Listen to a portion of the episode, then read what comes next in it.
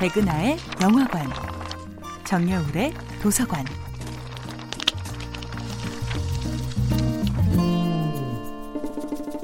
안녕하세요. 여러분과 아름답고 풍요로운 책 이야기를 나누고 있는 작가 정여울입니다. 이번 주에 만나보고 있는 작품은 조지 오웰의 동물농장입니다. 다나 헤러웨이를 비롯한 수많은 학자들은 인간이 다른 생물보다 우월하다는 편견으로 무장한 문명 국가들의 오랜 인간 중심주의를 고발했습니다. 인간 중심주의를 넘어서는 새로운 인간형, 나아가 인간 이외의 타자를 존중하는 새로운 인간형 포스트 휴먼을 추구합니다. 우리는 인간의 굴레를 넘어 스스로의 동물성을 인정하면서도 인간의 지혜는 잃어버리지 않는 제3의 삶을 살 수 있을까요?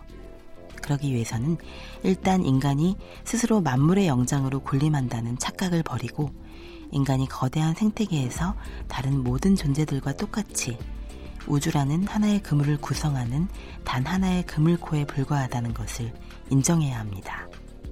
모비딕의 주인공 에이허브 선장은 자신의 다리를 부러뜨린 고래에게 복수하기 위해서 목수에게 고래의 뼈로 의족을 만들어 달라고 부탁합니다. 그는 이런 깨달음에 이릅니다. 인간을 포함한 모든 존재자는 상호 의존적이고 상호 연관된 네트워크를 이루고 있다는 깨달음. 인간의 삶이 서로서로 빚지지 않고서는 단 하루도 지속될 수 없다는 것을 깨달으면서 에이허브 선장은 복수심을 내려놓습니다. 동물농장의 식구들도 처음에는 인간을 배척하라는 선정적인 구호 덕분에 순식간에 단결을 이루긴 했지만 결국에는 인간들처럼 갈등에 빠집니다. 동물들이 의견 충돌과 권력 다툼으로 세력화되는 순간 인간에게 억압받지 않아도 동물들 스스로가 자신들을 속박하는 순간이 옵니다.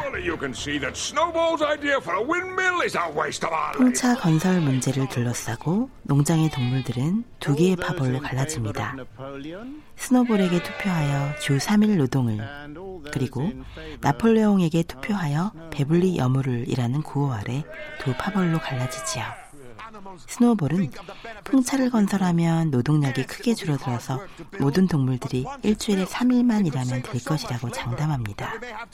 반면에 나폴레옹은 지금 당장 해야 할 일은 식량 생산을 증가시키는 것이라고 주장합니다.